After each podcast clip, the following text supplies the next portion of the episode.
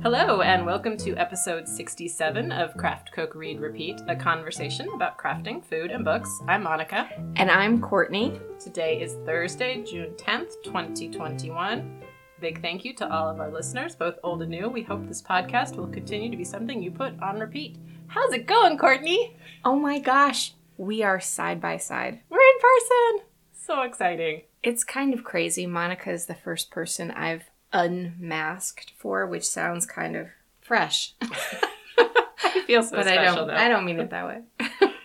Hopefully, this recording will work. It's been a while since I've done it this way, so we shall see. And I guess if it doesn't work, then you guys won't know because we'll have to redo it, and you'll oh. hear that one. I feel like we should say we are fully vaccinated. Yes. We have run the course of our vaccination window, the post Two weeks, two yeah. weeks, and our families are vaccinated, and so we have taken every precaution. And California is reopening on Tuesday, Oh wow! which is mind-boggling. Feels good Here to we be are. back. All right, so we have stuff. All of our stuff. I'm still a little, little out of practice doing this in person. Um, so on the needles, on the easel, on the table, and on the nightstand, and bingo because it is bingo season. So on the needles, much craziness. The knitting craziness continues. We we went to the symphony in person, which was wonky and crazy and wonderful. Did you take knitting? So I took knitting. okay. That's the point. So I worked on the socks for Simon, the OMG heels, because they're on the nine inch circs, which is great because I'm not pulling needle out. It's very, very minor motions of my hands, so I felt like I could really do it. And I got probably three quarters of the way through the program and I hit where I needed to stop for the heel. So I had to stop, which was fine. There wasn't too, too much left. So I did get some work done on those and then I've put them down and I have not experimented with the heel, so I do not know how that's going to go on the 9 inch circs. We might have to do something different. I don't know. We shall see. Stay tuned. I worked on my monkey socks a little bit here and there. I can't remember if I worked on my Go Tell the Bees shawl. That's the one where I just cast it on and then it sat for a month. Mm-hmm. I feel like I did pull it out and maybe did one more row. So I have not gotten very far on that yet either. I do have a couple of finished objects though. Uh, I finished my gnome. I had planned to finish that, I think, the day after we last recorded on that Friday, and I did, so that was cool. And there's a photo of him in the Instagram. Yes, there's a photo of him on the Instagram. Turned out very cute. He has all these cables and a cute beard, very, very pink. The hot pink for the body was a little more pink than I was expecting, and I think my beard turned out smaller, so it didn't cover as much of his body. Um, so you really see the pink. But he's very cute. He's got a little hot pink tassel on his hat. The hat is a light pink with lots of cables and texture, and so that was very cute. And that is a pattern from Sarah Schira, who is Imagined Landscapes, and this was her sixth mystery gnome along. So that was pretty fun. I think this is the third one. Oh, the Christmas one as well. So this is the fourth one I've done. I'm not sure if the Christmas one counted as a as one of the six. Who knows? I don't know. All her gnomes are very cute and super easy and fun, and you should check them out. So I finished that one, and then another sock hit For Sock Madness. for Sock Madness. So the madness continues. Came on a Friday night, is when the round started, which I wasn't quite expecting. And it was like seven or eight o'clock at, in the evening. So there was enough time where I felt like I needed to get started. I had managed to get my yarn wound before the pattern arrived. I had figured it out. You needed a main amount of yarn and then scraps of yarn and two colors of beads, one uh, a bigger size bead than the other one. So no idea what was going on with this pattern. Um, but I picked a yarn color and I was going to pick some beads. I found a good solid color yarn that I liked. I wound it up and went to see if it was already in my stash so that I could take a picture of it if I needed to and make sure it was in there because you have to submit all of your information in Ravelry for the most part. If you really can't, then they have a workaround. But you have to have all your yarn information in there. And so I wanted to make sure it was all ready to go so I wasn't scrambling at the last minute. So I went and looked and the yarn was in there, but I realized it was yarn from one of my knitting retreats that had a matching multicolored yarn, variegated, that I had plans for a shawl with those two yarns. I was like, oh, I can't use it because it's like a, it was the special color. Yeah. It wasn't like I could get another one of that. So that was a little upsetting. So I had to go back into the stash, find another one, Rewind. Ri- wind, wind another, one Yeah. halfway through, maybe halfway through, maybe not even halfway through the winding of it. The cake flies off the winder. so I had to finish winding it by hand, which takes a lot longer. Oh yeah. So it was very stressful yarn situation. then I wanted to use pink beads. I couldn't find my pink beads. I knew I had put them back in the back back in the bag with everything, but I couldn't find them. I shook the bag, there's no sound. I had actually put them back in there. I just found them, so why they weren't shaking, I don't know. I found some other ones, I found some other yarn. It all ended up working out fine. I moved on. I don't understand how you get the bead in there. Do you have to? How do you do that? So, oh, I guess so. So the socks are called the Sweet Rose socks by Atelier Midsummer's Eve. The yarn I ended up using was from Three Irish Girls, their Adorn sock in Very Blustery Day, which was this lovely blue green. The sock itself was really a pretty simple and fast knit, you know, comparatively speaking. It had kind of a, a fake cabley pattern on the foot that went up into more of those fake cables and some diamond shapes. And then within the diamond shapes, you embroidered with beads and yarn flowers. So there were 16 of them. So it actually took me a while to figure out how the whole beading thing was going to work because you're basically sewing the beads on. Oh, okay. That makes sense in my head. So the tricky part was was wrapping my head around how to do the sewing and the beading because I could get the beads on the yarn, but at first I thought you had to put the needle through the beads. Not true, because the only needle that would fit through the beads you could not fit the yarn on. Like a little tiny sewing needle would not fit. You couldn't mm-hmm. fit yarn in the eye.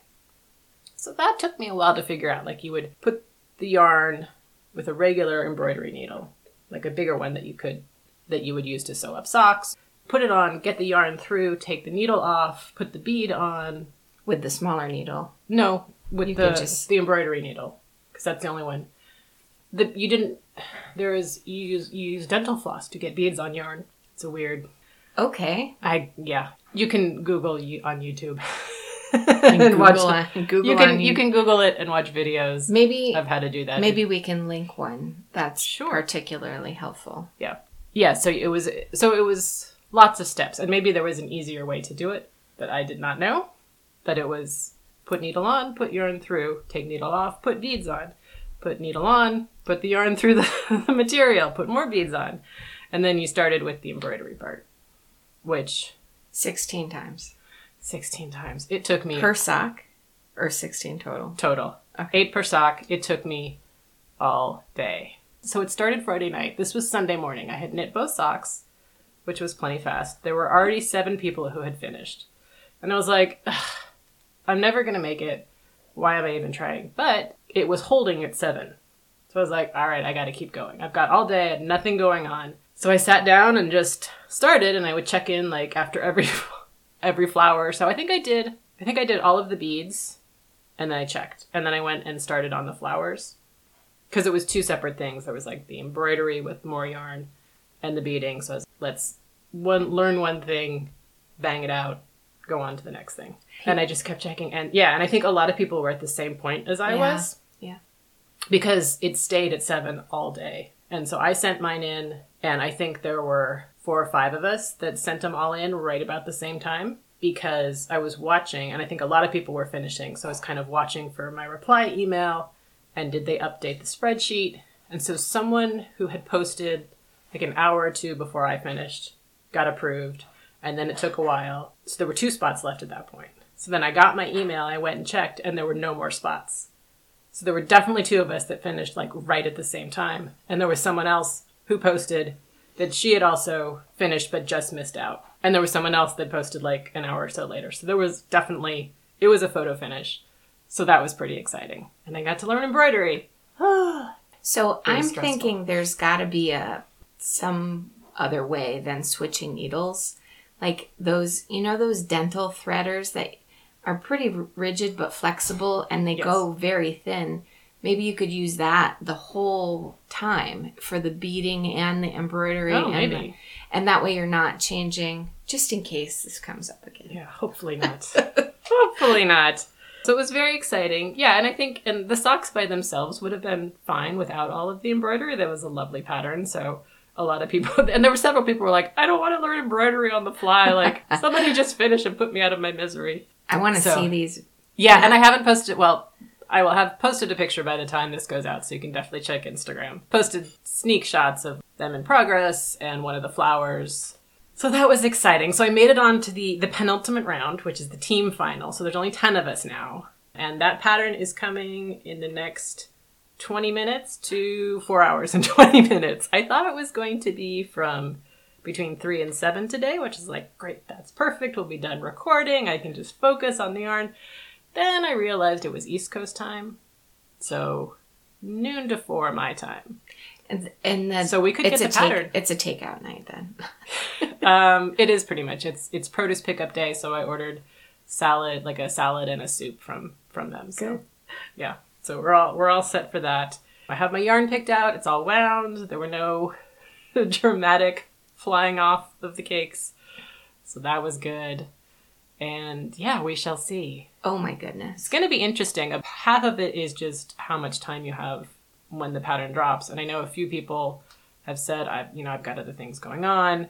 One of the people that we for sure thought was, if not going to win, definitely be in the competition, and you know, in in actual competition for the title, has just gotten a new job. And so while he could certainly compete this round, for the final, there's no way he'll be able to to drop everything and knit. So he's planning on competing, but he's not going to send in his socks until someone else has won for our team, and which you know is a choice. And everyone on the team is like, uh, "Dude, you can totally go ahead and win it if you want." Like, there's no telling. Our team is probably not going to win the grand final, so it really doesn't matter. Yeah. we're all good with it competing. But he's like, "No, I don't. I can't." I was like, "Okay, whatever works for you." So it should be pretty exciting.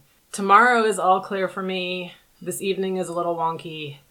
Saturday and Sunday I've got some things going on, so so we shall see. But by the time this comes out, we should know who our team winner is, and then then we'll move on to the grand final. It's almost done. Very exciting. Oh my goodness. What are you going to do with all these socks? I've given away a lot of them. Oh, good. Actually, yeah. My mom and my sister both got socks for their birthday, and then I gave the last no, two pairs ago to Simon. These most recent really fit me really well, so I'm definitely keeping those. The ones with the heart cable fit me really well as also, so I'm keeping those. Good. It's been a good mix. And then the cardigan! My golden poppy cardigan has been finished twice. So that one I was also planning. I was almost finished with it. I just needed to finish up the button band collar thingamajig. It's an open front cardigan. It's an open front cardigan, two colors with some poppy colorwork design at the waist and a fade on the sleeves and then a fade on the button band. So that was all I had left. And I finished it. I was very excited and I wove in all the ends because the button band is three inches wide. So it was a, it was a good bit of knitting in fingering weight yarn. And I put it on and one side was super much longer than the other. and I sent Courtney a photo and my other my knitting friend a photo. I was like, "What happened?" And they're both like, "Too many stitches." And I said, "Yep, that's what I thought." Which was a bummer. And I don't quite understand. Did the pattern say 96 stitches from bottom to collarbone or It did not. And Okay. usually patterns will do that. And it's, you know, it's based on how many rows you should have had or, or whatever. This one, she gave you a formula. Like for the, this section, pick up this many stitches per row. For mm-hmm. this section, pick up, I think it was like two out of every three. So I did that. And you would have thought that if I had the same number of rows in both sides, because I matched them, that I would pick up the same number of stitches. But no, apparently I picked up like 12 extra stitches on one side. So I put it in timeout for a while because I just, I couldn't deal and had a little think about what I wanted to do. And I, I did not want to have to pick up all those stitches again, but I would have done it, except that it was like the the first set of stitches I had picked up, and I did not want to screw up the side that I had picked up correctly and then mess the whole thing up. So I pulled it back almost all the way, left in a row or two, and then put them all back on the needles and just started knitting again. But I did about, I guess, 10 or 12 decreases on that one side, and that just shoop, shooped everything up. It was in garter stitch, so you can't tell. If it had been stockinette, that wouldn't have worked. I would have had to pull it all back right? which would have been super annoying. So it went faster the second time. I think because I knew how many rows I needed to do on each colorway. So yeah, so it worked out, and I had more lar- yarn left over because I had used fewer stitches on than in the first time. And then I tried it on, and it fit, and it, it didn't look wonky, and so it's now blocking and and drying, and I'm very excited. I finally finished it. Problem solved. Yeah, so it worked out. And then I went and I wound a bunch of yarn for like 15 different projects. Maybe not 15, but a lot of projects, including a shawl, because it's not like I don't have two other shawls on the needles that I haven't finished. It is summer in San Francisco. Perhaps I should knit a shawl. this is true. Well, and it's a, it's a kit that I got two years ago, I think, that Simon bought me for Mother's Day, and it, it has a rainbow on it. Oh, and fun. it's June, and I've been wanting to knit it for two years, and I keep thinking every June, oh, I should really knit it in June because Pride Month, and that would be super fun. And this today, I was or yesterday, I was just like, oh, all right, fine, I'm just casting it on, and it starts off with the main color, which is just this like really super pale gray, and you knit with that for a very long time. So it's like, oh, I just I can just knit this really basic thing. But then I spent so much time winding yarn, I didn't actually have time to cast on, and now now I'm waiting on socks. So, but probably that'll be something I'll cast on um, after I finish the socks, which should not take that long. Although who knows? Who knows? It's just a knitting frenzy. It is a knitting here. frenzy, and I started winding yarn for my next sweater, so I could do a swatch for that because it's yarn that I've never used before, so I have no idea how it's going to work. So I do actually need to swatch that one. So we shall see. Lots of exciting new things for next time. What is on the easel? Well, right now at my house, I'm working on the house grid, which is we've given ourselves a little bit of an extension. This is the project that I do with Hey Hooray Design. Daria and I both have some house projects happening. Mine are very noisy and disruptive, and they make the art room, the studio, just sort of inhospitable right now, which is part of the nudge for our podcasting in real life because although Murphy's Law, they finished up early today and got we're, we're waiting for the inspector, so it was very quiet when I left. But it's been jackhammering. This is a project that I wish I could say was going to be super fun, like a swimming pool or something really exciting, but it is not. A We- pizza oven. a pizza oven. It is, we're repairing dry rot, which is just unsexy, all of it. And it's concrete and no fun. So, the energy at our house is definitely one of destruction right now. But when it's quiet, I do sneak upstairs to the studio and working on the house grid, which I'm really hoping we get wrapped up this week. And then I have been making, but not sharing with anyone because they're just silly little things, but like painting things and putting them in boxes, like tiny dioramas. And I don't, I don't know, they just make me happy. And it's so crazy at my house right now. I can't even, it's They not a, sound cute though. yeah, it's um, it's a fun project. And if we were on Zoom, you would be able to show me. Right, and I didn't drag any of them over Yeah. here. But I have this collection of old, tiny little boxes, and some of them are vintage, and some of them are wooden, and some of them are jewelry box. You know, just those tiny three by three or four by two, you know, kind of weird sized boxes. And I like to nest them, and I like to have a couple different layers, and my one of my sons is doing a lot of 3D printing, so sometimes I can get him to print me like a snail to perch on top of the diorama. But now I'm thinking I would really love to sculpt those and what could I use to sculpt? I- I don't have access to a kiln right now. So I don't know. My my my wheels are turning about the dioramas and it's fun. My neighbor has a kiln. Really? Yeah.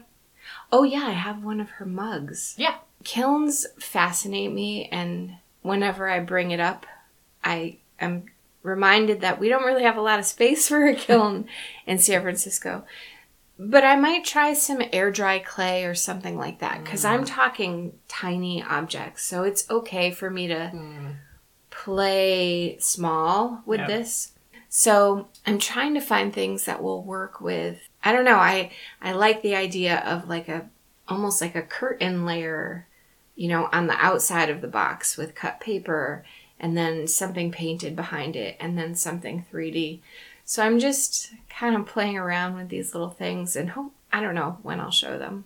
The house grid is mostly what I've been working on and it's hopefully now that demolition is done, I'll be able to sort of get back into a, a better practice. I should just get in my car and go and drive, but it's very gloomy. It has been. Yeah, today is pretty nice, I think. It's pretty gray.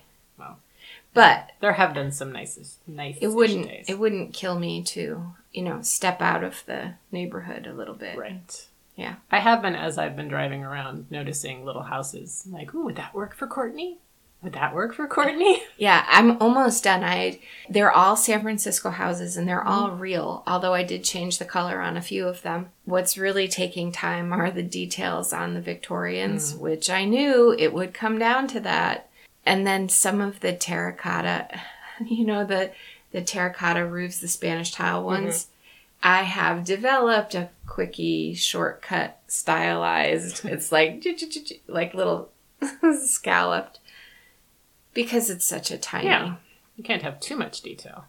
But I think that the gouache grids, that's what inspired me to play with the di- dioramas because I've been working on this tiny scale and some of the boxes feel big compared to the scale of the gouache grid. So, yeah, we're a little late getting out of that, but I have a I have a art retreat coming up. Really? Not You're really. using air quotes, so I'm not sure. the air quotes are because I'm not retreating anywhere, but my people are. Oh. So I will be solo for the first time in 18 months. For how solid. long? I think five, four days or five days. I'm not quite sure, and I'm I'm just thinking four would be excellent, and then if it's five, it's it's a bonus. But I Party at Courtney's. I like said, oh no, I'm totally shutting down. I hope that the construction is out of the way. We do podcast that week, so I'll have like lots to oh, fill Okay. you in about. But I am just gonna like prep the fridge for myself so that I don't have to Yeah. cook really. And I have four different projects that I want to try.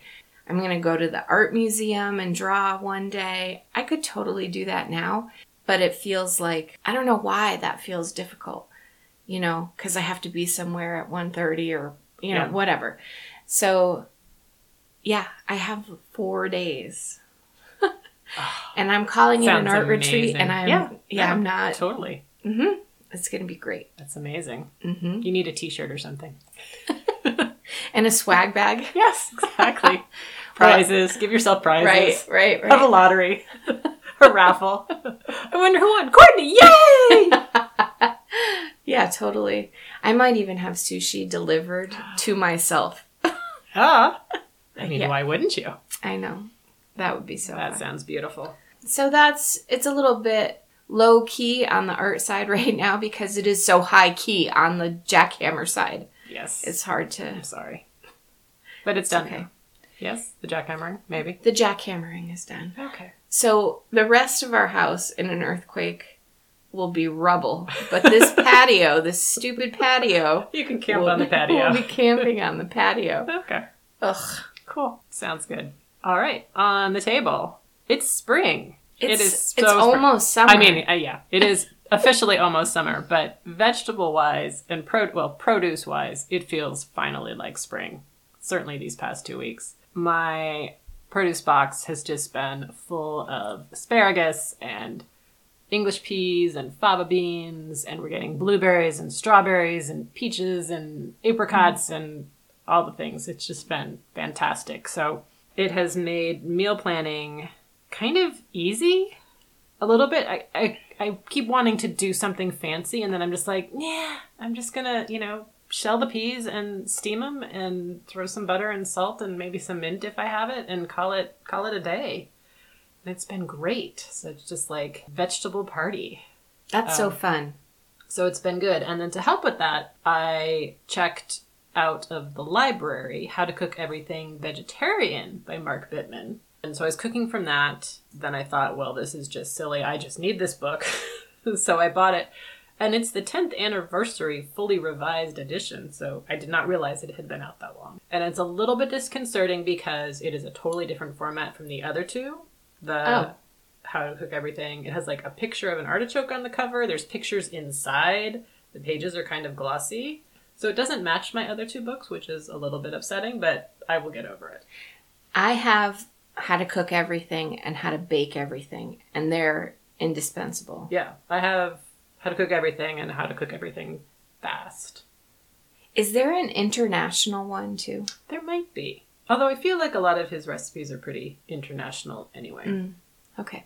But I'm enjoying the vegetarian one. I was reading in the beginning, I really liked his thought process about it and, you know, helped me on my vegetarian meal prep journey in that. And I'm, I'm sure I've read this before, it just really struck me for some reason. You don't think of having a main dish and then a bunch of sides, kind of everything is equal. Mhm. Um, and he talked about, like, how to think about what you're going to put on the table. He really likes pickled things. I So love pickled Yeah things. Do this veg and then another one and maybe a grain and then some pickling things and then maybe some cheese and so that was really helpful. Especially with all of the produce we've been getting it's been great. So i've made a couple of things out of like specific things but it also just sort of really again got me into like yeah i'm just gonna steam the peas and call it good um, and then I'll do a salad, and I've got these strawberries, so I'll throw strawberries in there and some walnuts, and uh, we've got cheese. You know, just kind of building things on the fly, which is not how I usually cook. so I'm growing Excellent. meal planner. It's very freaky, but it seems to be working out okay. But so I did make not vegetable related, but getting back on my grain thing, amaranth griddle cakes. Ooh. So they're basically pancakes, but you throw some cooked amaranth in there. And they were quite tasty. Were they more savory than? They were a little more savory. Amaranth is just really pretty sweet. And because the first time I made it, I just made it by itself. And everyone wanted to add syrup. And then I made the amaranth griddle cakes, mm-hmm. and everyone wanted to add syrup. And it was dinner, so I was like, well, whatever. You can do that if you want. it, you know, I, I love breakfast for dinner. It was not what I was going for with these, but they do definitely taste a little more breakfasty. But it was nice because they the amaranth it's cooked, but it stays a little bit crunchy, so the the cakes are are, a little bit crunchy as well. You've got this little little pop and crackle going Yeah. on, so that was good. And I served those with some white beans that I'd cooked and topped with burrata, which is a trick that I got from Dinner a Love Story, which is delicious. And burrata is just Delicious. it's just it's one of the greatest inventions i think it's fantastic and then um, i think we had peas with that as well and some sort of salad. But yeah so that was that was a nice little little treat. And then the other recipe i made from that was enchilada beans. So kind of like pizza beans that we've had but with a more mexican spin use well he has you make your own enchilada sauce. I did not feel that i wanted to do that so i bought some. So you cook it with that and you throw cheese in there, more cheese on top, and some crushed tortilla chips, and bake it off. The beans are already cooked. So there is that. uh, You can use, if you don't use canned beans, there's that extra step of cooking them, but I do that anyway. Um, And then you can serve them however you want. We used corn tortillas and did kind of a taco y thing. I think I did some slaw with that and lime juice and, you know, just to freshen things up. So that was that was quite good as well just a, a you know different way to do beans. That was the other thing about that about his book is that he'll have a basic recipe for say lentils, but then he has twelve different ways of doing lentils, like Spanish style, Moroccan style, Northern Indian style, Southern Indian style. So ah, I like this book. Are there a lot of bean recipes in there? Because you Yeah. know, There are. dementia fighting. Are they? Yeah, didn't we talk about that? Like, I don't know. I forget. um, yeah, we decided we were gonna Oh, up our that's bean why intake you, because yes, I knew you had decided to do that. But yeah, well, yeah, you should look through it and see. Hmm. Yeah, so it's more arranged uh, around. There's like a grain section. There's a you know beans and legumes and excellent. all the things. So yeah. So I've been enjoying, you know, kind of dipping into that, and even if I'm not necessarily cooking directly from there, definitely being inspired, and all just all the produce that's coming. That's great. How about you? Um, little bit of baking and a little bit of cooking today, but my big bingo or my first bingo entry is kitchen related because it was so loud And like, what can you do? Like, it's, you can't read during jackhammering. You can't, I don't know. Well, I cleaned out the pantry top to bottom, got rid of all of the like jars and vases that I had way up at the top and like expired cans, all of that boring stuff that you have to do in your pantry. And I do do it around the holidays. I usually do a big clean out around the holidays to make room for all of the stuff that needs to go in there. But it was pretty good to do a, a pre summer clean out. And I came across my paella pan was like way down at the bottom tucked underneath because it doesn't fit in with the regular equipment and that reminded me i should make some paella. Yeah. my bomba rice had gone by. You know rice doesn't last forever and it it just had a weird smell. Normally mm. that doesn't happen at our house so so i have to get all of the ingredients for paella but i did put the pan front and center so that i wouldn't forget i also came across a big the liter of jellified grand marnier Ooh. what do I do with this? This is, it will never expire, first of all, so don't freak out on me. It's probably been up there for six years. But It if is- it's jellified, can you still use it? Uh huh. It's Okay. like commercial grade, and it's meant for flambés, like baked Alaska type thing. I don't know. I I went to the fancy food show with my mom, and that's why we have this. It's, I just, I don't know. I think it might have to go the wayside. I mean, margaritas? No, it's jellified. It's meant for baking, Oh. I think.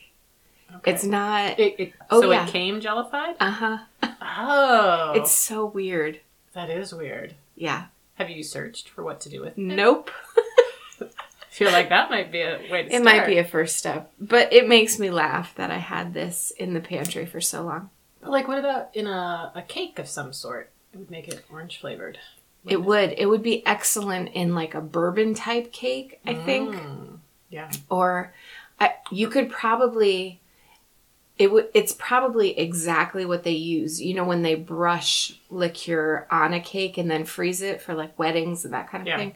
I think it is exactly that kind of application, but it is not my flavor profile at all. So there's that. So this is I'm counting this as um organizing my stash. I also top to bottom detail cleaned my KitchenAid mixer. Like I laid that guy on her well, it's a girl.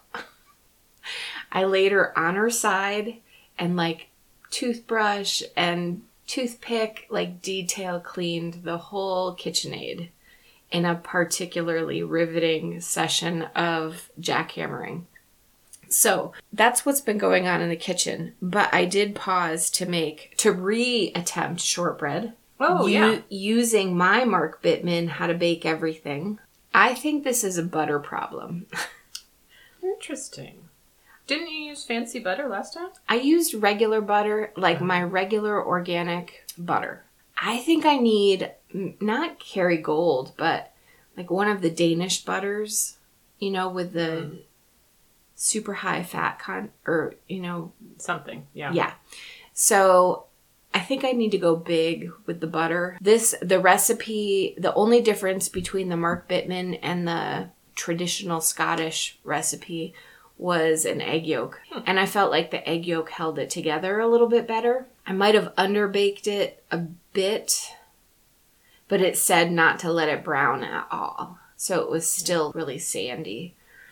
So Um, the problem is that it's not holding together. No, it's holding together. It just doesn't have that depth of flavor. So Oh, that's okay. why I think it's a butter problem. And then, because I cleaned out the pantry, I came across a box of chocolate pudding. We never eat pudding. We're not really a pudding household. Actually, I take that back. One person in our household loves pudding, but he loves the Belgian chocolate one from Trader Joe's Oh, that is good. and not necessarily the one from the box. So, remember when I went to New York with my sister and I came back raving about those pudding cookies and how there were this was like a whole new thing to me. These cookies on the internet where you added an envelope of pudding mix and it made dense, tender, delicious cookies.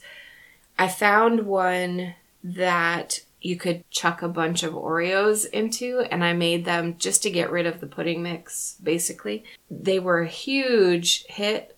I thought they were overly sweet. And it's hard to dial that back if you're using a pudding mix because yeah. you just can't tell. So maybe I'm over the pudding mix thing. And now I've used that out of the pantry, so there's that. And then this week I made a garlic butter chicken with cauliflower rice, Ooh. you know, to offset all the cookies.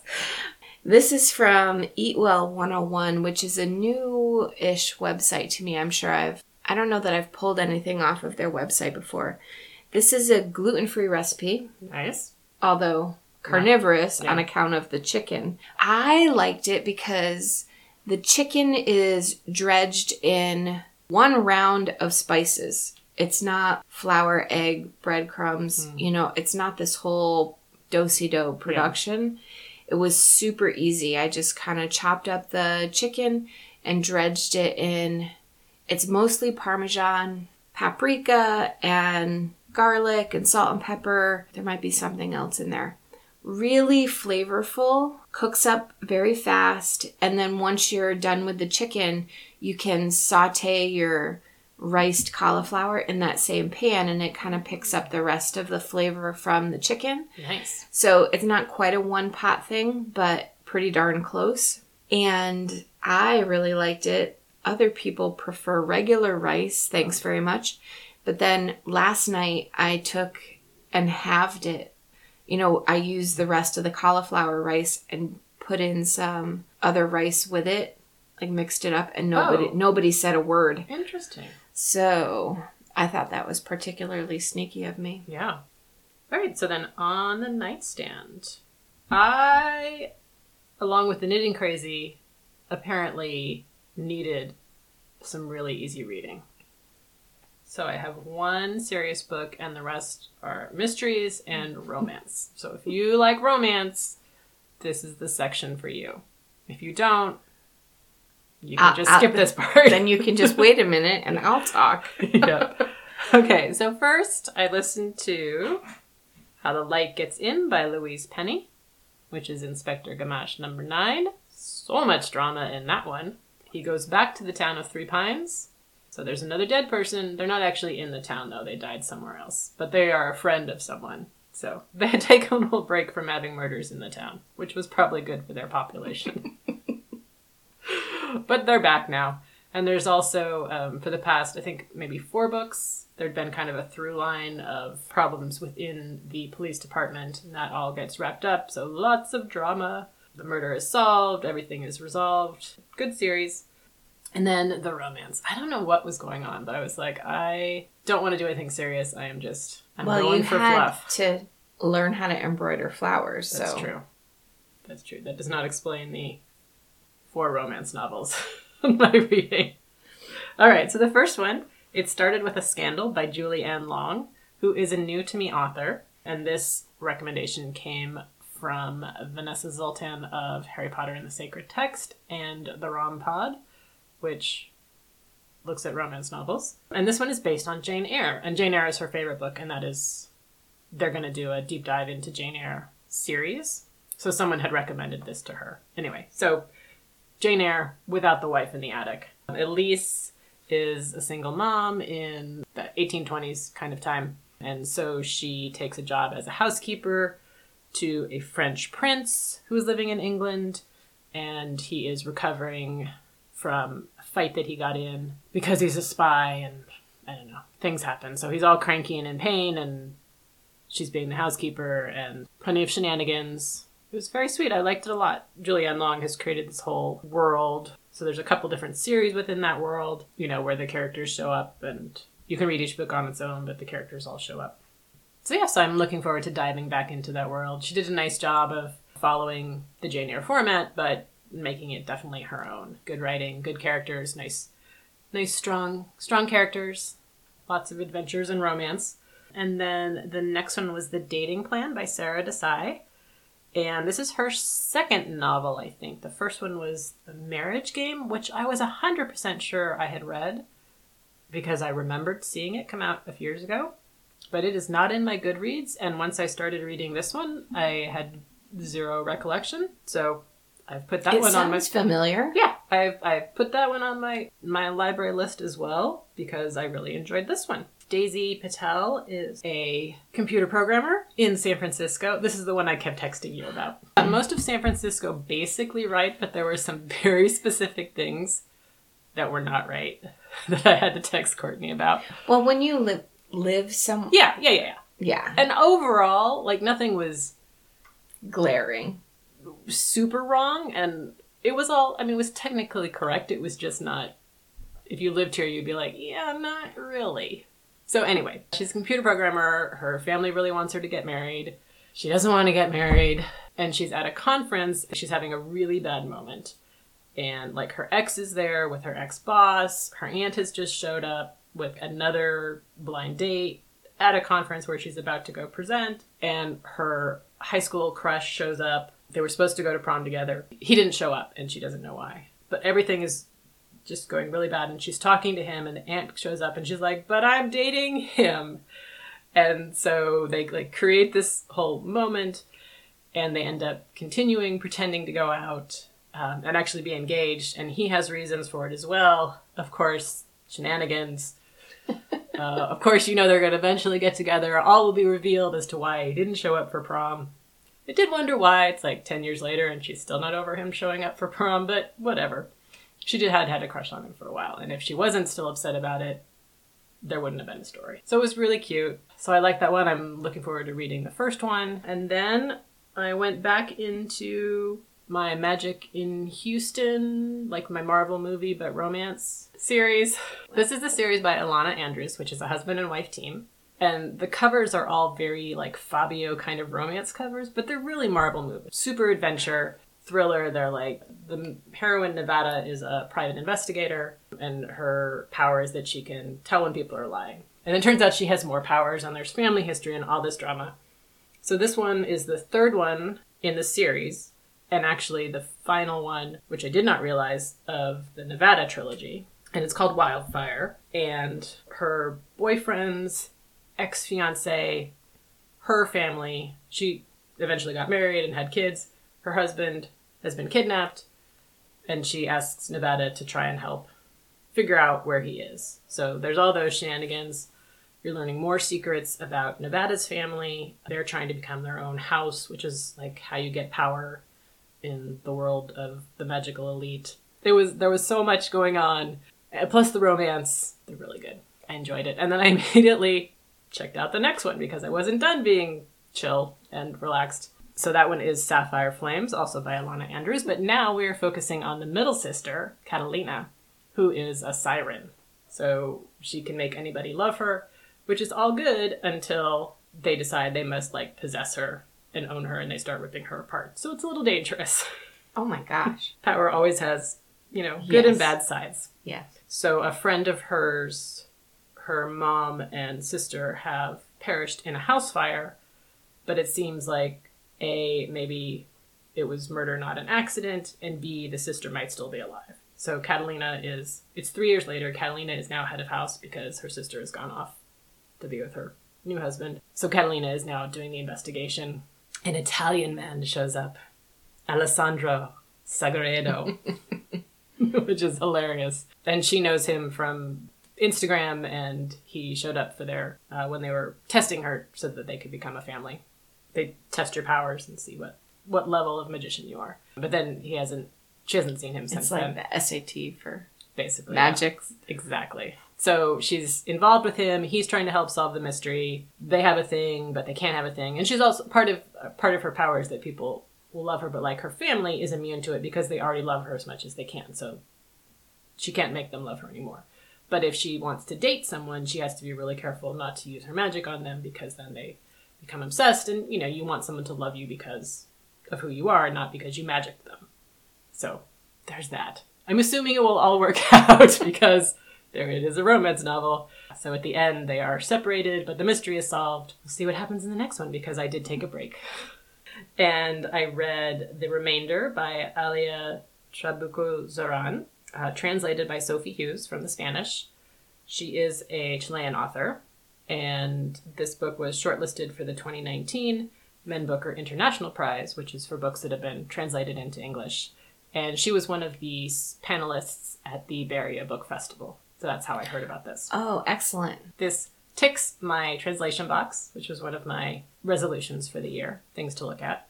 So the book takes place in Santiago, Chile, and there are three main characters. Two of them grew up, have been in Santiago their whole lives.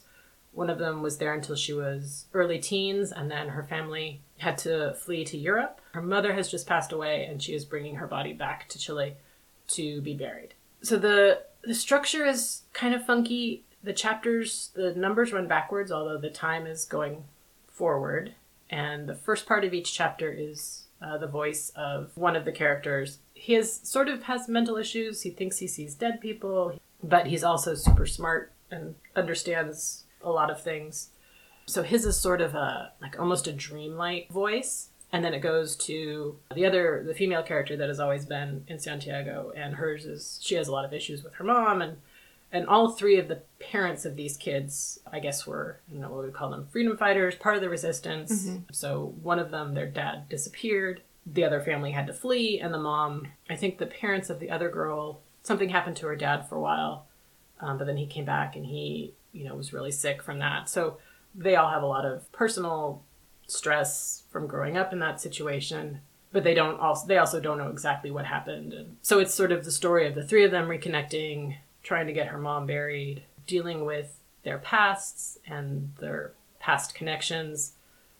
There was so much of this that i just didn't understand because i don't know the history well enough. Uh, you know i know bits of it and i did a little bit of wikipedia diving so i'd almost like to read it again because the structure was different and the, the setting is not stuff i'm familiar with. And, and she put a lot of i'm sure references that chileans would understand that i just don't get. Sounds really multi-layered. yes. Yeah.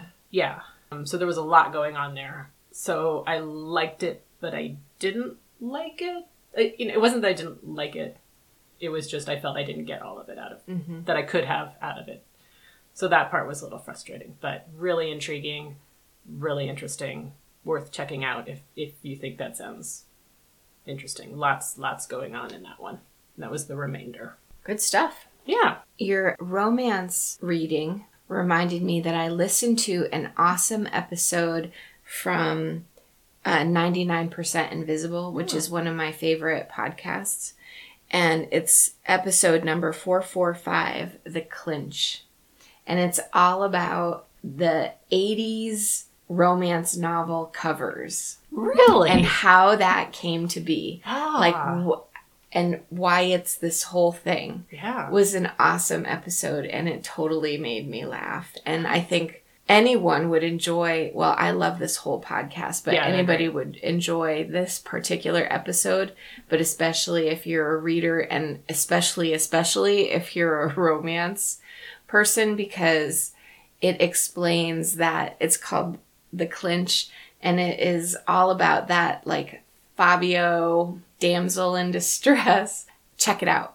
It's awesome. 99% invisible is a like a design podcast Yeah. right they so they look into like weird design at, but design of everything like they had one about the, the cattle tunnels under new york city and they've had stuff about freeway signs and Flags. His flag Yeah. episode is one of my favorite ones Oh, of yeah. all time. It yeah, it's a it's about how we design things for a modern world, but it's also things that you wouldn't necessarily think about. It's not like Yeah. fancy interior design. It's why we make things the way that we do. Yeah. So I recommend that podcast, but that episode in particular. oh I've got it queued up now i will check it out Good. Books. Books. your book so I have five books to share with you today. Wow. One of them was really quick. It's called The Sound of a Wild Snail Eating. And if there was ever a book for me, this is it. i huh? think so It's by Elizabeth Tova Bailey, and it's about 10 years old. Hmm. I don't remember where I saw reference for it, and I pretty much requested it because of the cover. Which has a wild snail on the cover, and I love snails.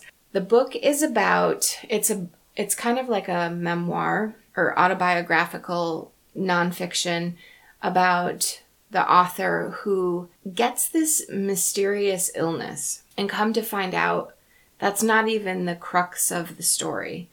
But the illness is so debilitating that it pretty much flattens her for several years to the point where she is deathly ill and she is pretty much horizontal for several years. And mm. she's in the care of somebody who comes in like three times a day and helps her with meals but she can't be upright because of like blood flow issues. Anyway so the caregiver brings her a snail randomly. They're in the outskirts of boston. So she is watching the snail and the rest of her life is she's very isolated and she has no real connections and her friends can only come, you know, for short visits on weekends. She's in her 20s, like late 20s. Oh. So it's really that part of it alone would be sort of fascinating, but her attention to the snail is pretty incredible. And how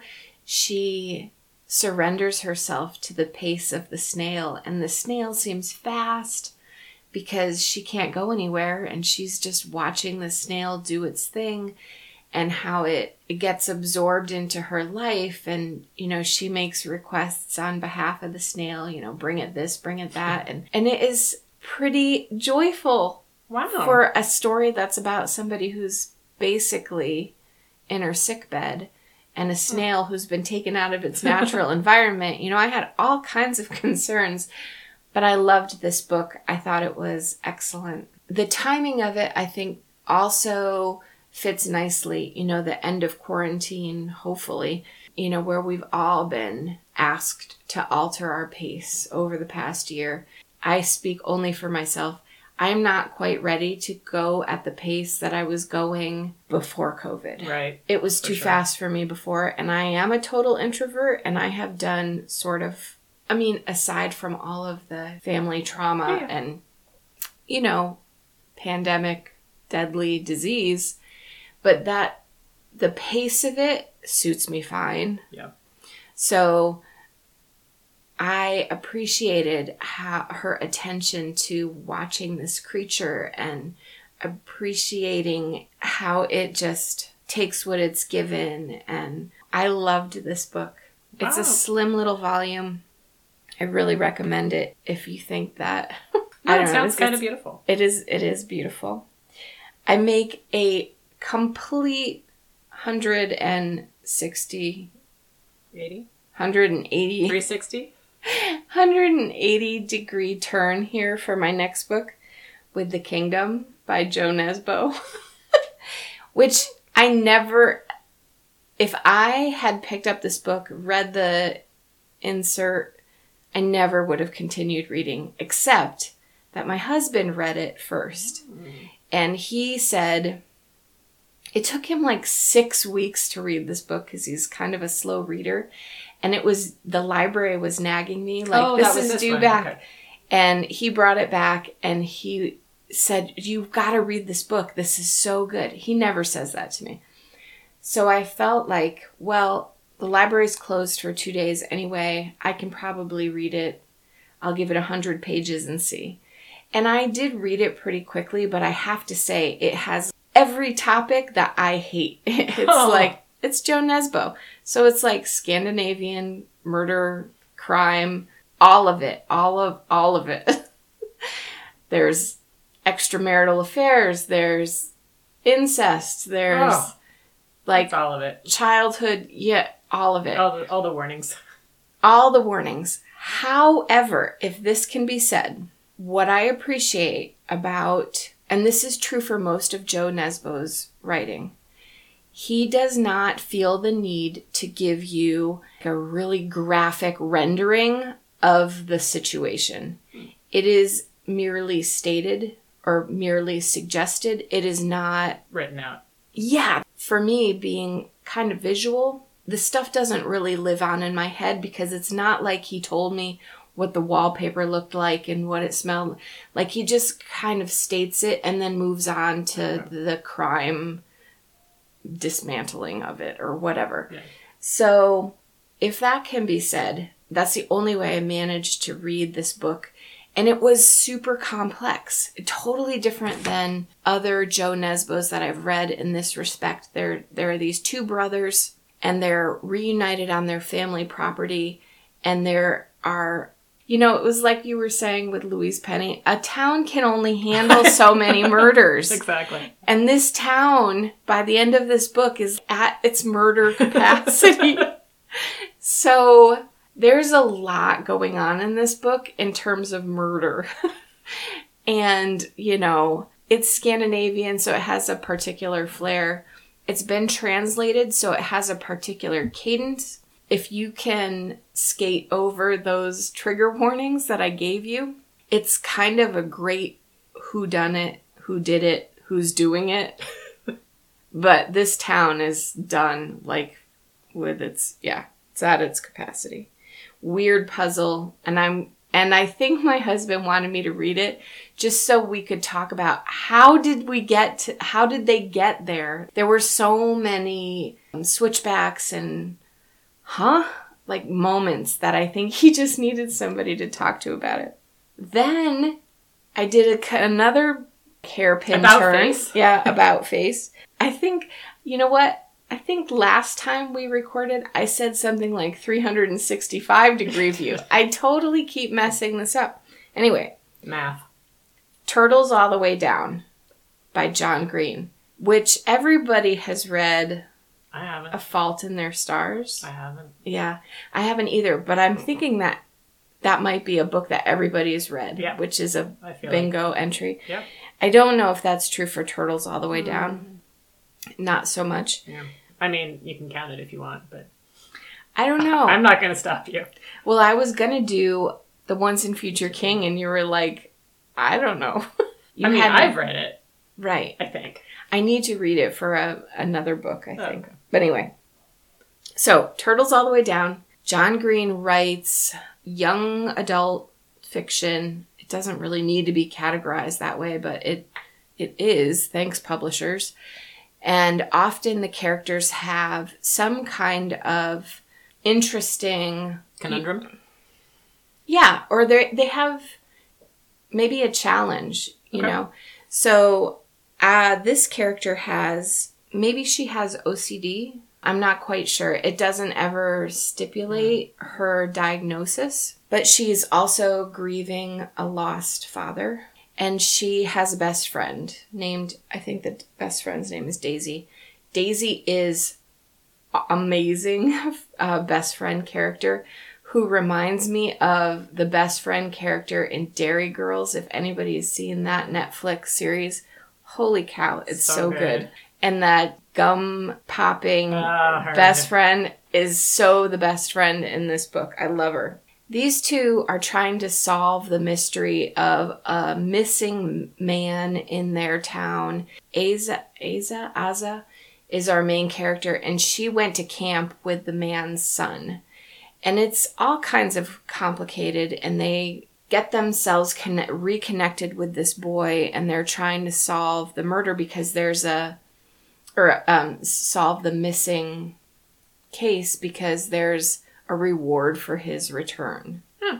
But his own sons aren't sure if they even want him back. And there's what what's really propelling this story forward is the relationships between these three kids and how to let someone in when your own when your mental thoughts take over and she has a lot of intrusive thoughts which i think is maybe where the ocd part happens and how that affects her friendships and her relationships with a potential boyfriend or a best friend or a mom. And i think that it's super realistic.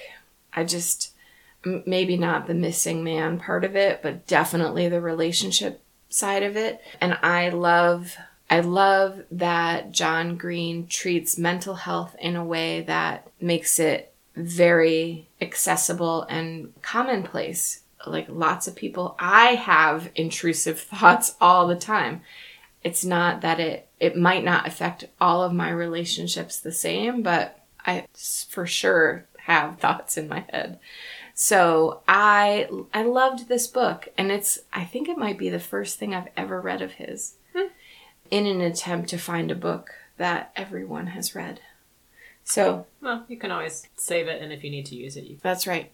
He also has a podcast called The Anthropocene Reviewed. I think he has a book that just came out for the podcast. Yes.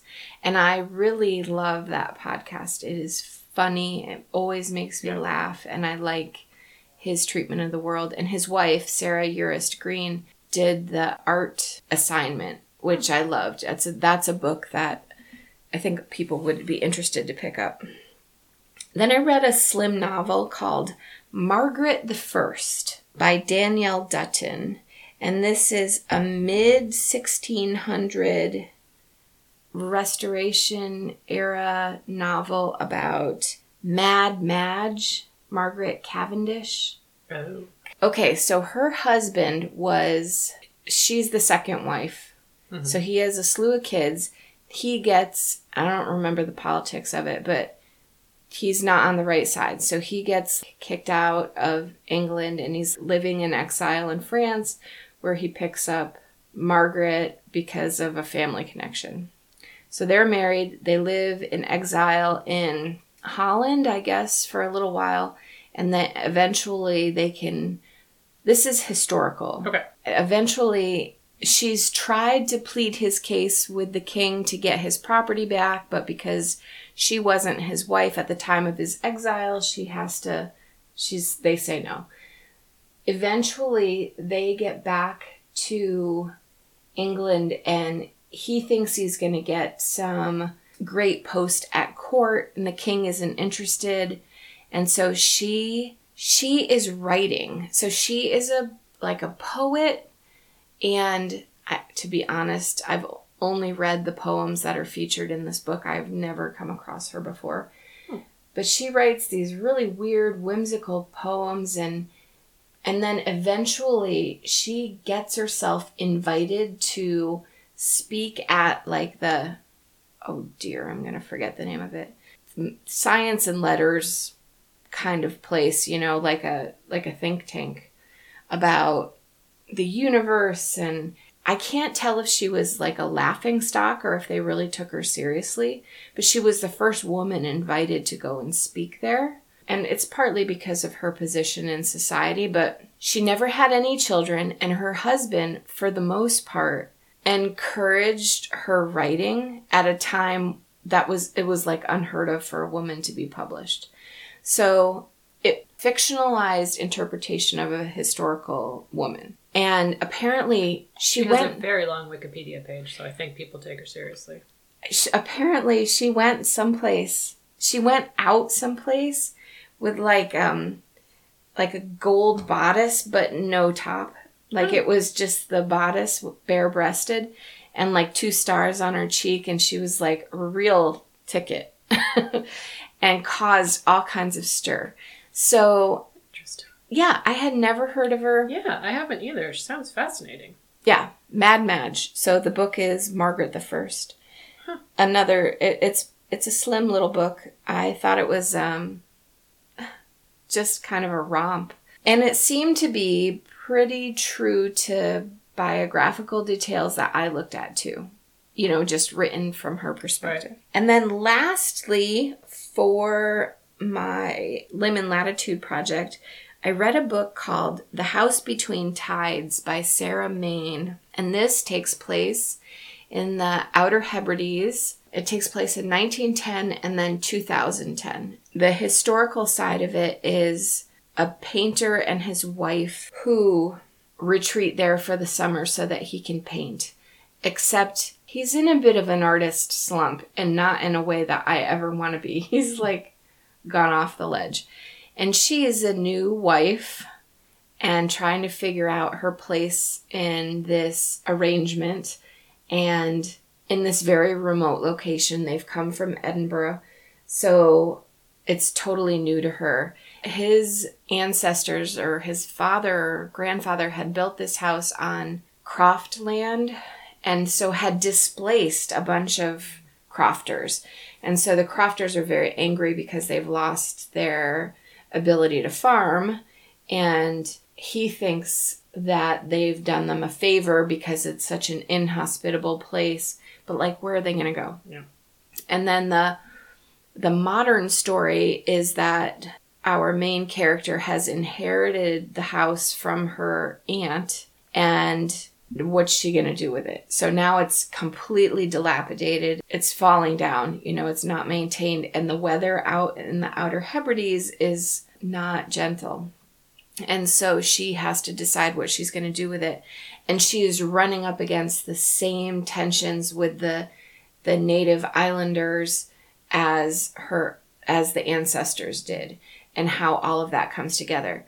What is so compelling? It, it's a very slow build of a novel, but it felt a lot like Rebecca, the Daphne hmm. Maurier, du Maurier, where the house is a character. When we're allowed to sort of roam around this house, it would be an And you love you love houses. I love houses and I love things that are falling apart. except your own. Except my own. Yeah, I am living in my own falling apart house. I really cut at the beginning of this book I just wasn't sure if it was going to have wheels. The the island also has this incredible bird life population. And early on they were killing all of the birds. I hated that. In modern times it's a bird sanctuary. And so i appreciate that we've made that change. There's a little bit of a selkie influence you know hmm. with one of the characters in the historical side of it. And she doesn't the modern character doesn't know anything about that. And so selkie is a scottish and irish no? I think so. legend where a woman can or a seal can slip out of her seal skin and become a woman. And like a siren is like super intoxicating to men and like lures them out to sea and I don't know there's all kinds of stories. And so there's a little bit of that in one of the in one of the storylines I would say by halfway or two thirds of the way through I was so invested in these people and what was going to happen. It, it just it got very rich on the back side of the hmm. book but it was a little bit of a slow build for me. And yeah i do love a house book. And it wasn't too many things going on. no it was just swings between these two time periods and i liked that it was 1910 2010 you know we were pretty much on those same tracks Right. and then for the most part it was from the wife's perspective and then the the younger woman who had inherited it her perspective there are other perspectives that come in but it wasn't distracting Cool. so yeah that was my like rewarding read of of the past week Nice.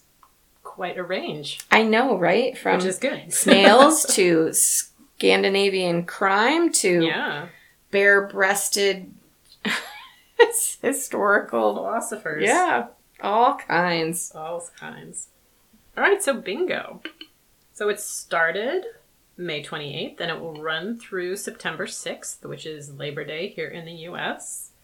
To enter, you need to post a photo of your completed bingo card or, you know, with a row, column, or a blackout for a second entry. You can post it to Instagram with the hashtag CCRR Summer Bingo 2021 or to the Ravelry thread if Ravelry is safe for you. Uh, and I did start that thread, so I was very pleased to remember that. Uh, so you can post your photos there. You do not need to post pictures of what you're working on, but we love to see it. Use that same hashtag. And a thank you to Tamara Moots, who has posted with the hashtag. excellent She has started cooking three recipes from one cookbook. Ooh, what book is she using Uh, made in India by Meera Sodha. Ah, So she made, I think, chana masala, which looked really good. And That's uh, yeah, awesome plus it's you know one of our new favorite cookbook authors, so yeah that's very exciting. So yeah, so please keep posting because we love to see those things. Um, so I've I've worked on a couple. I have some other plans. I read a book set in a foreign place, which is the remainder because that took place in Chile, and then I read a book by a person of color, The Dating Plan, Um, and I'm sure there's more on my list. I just haven't checked. And I don't think any of my other romance ones are. Yeah. And my finished work in progress was my gnome. That's How about- great. yeah. Coming along. I organized the stash, pantry? the Yeah. pantry, and that was a humongous project that got me into all kinds of trouble. It's one of those things where once you start, you just you have to go It took through all it and it day. just yeah. all day. Yeah. But, you know, it was noisy. So I also have, uh, this will definitely not be the last of my books set in a foreign place, but The Kingdom was in Scandinavia. Margaret the First was in Europe, in and out of places, and The House Between Tides was the Outer Hebrides in Scotland. So I have three in one week for that guy right there. And I think that's it for my first stab at bingo.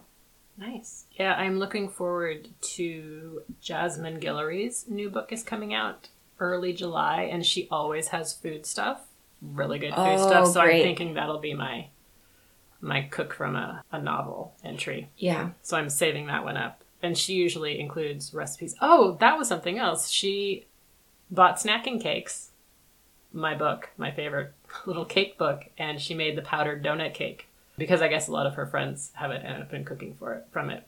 So I feel like we're besties. Because she, That's awesome. she makes the same cakes that I do. But and it also inspired me to make that again because it is really delicious and does taste very much like a powdered donut Mm, you get a bigger, more satisfying piece of it. that makes me a little hungry. You haven't tried that one, have you? Because you need more baking in your Or life. Or you could make a double batch and share. That's true. I could do that. Ooh. Well played, Cortney. All right, so keep on bingoing and all the other good things, and make sure to do something you love every day. Thanks, everyone. Bye. Show notes can be found at craftcookreadrepeat.podbean.com. You can find us on Instagram as Craft Cook Read Repeat or Cortney SF, that's C O R T N E Y S F. On Ravelry, I'm Magdon, M A G D O N. And if you have any questions or comments, email us at craftcookreadrepeat at gmail.com. Thanks for listening.